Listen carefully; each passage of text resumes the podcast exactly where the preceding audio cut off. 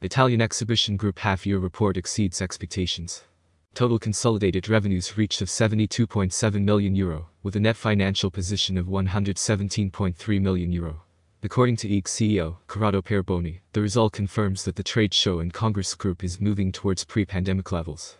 In addition to approving the financial report, the board of directors co-opted Gianluca Brasini as a new member of the board. Main results for the first half year 2022.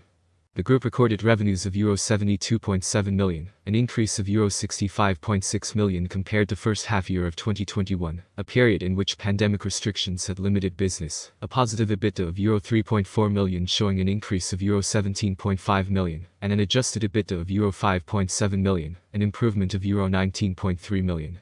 The results are due to holding events of primary importance for the group, such as Vicenzaoro January, in conjunction with T.Gold, SIGEP, and Rimini Wellness, which also had a positive impact on related services. In the first half of 2022, 51 congresses were held at the two venues of Rimini's Palacongressi and Vicenza Convention Center with revenues of Euro 5.58 million, a recovery of Euro 5.5 million compared to the same period in 2021. Gianluca Brasini, sport is the fil rouge of his career. Due to passion and professional training, Brasini, born in 1968, with a degree in economics and commerce, has lived for sport, one of the pillars of the IEG strategic plan presented about a month ago. As a sportsman, the manager wore the national handball team's blue jersey 45 times, winning numerous titles including a league and an Italian cup.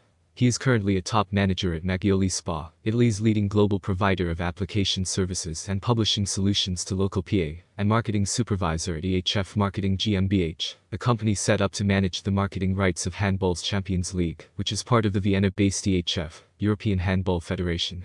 More news about Italy.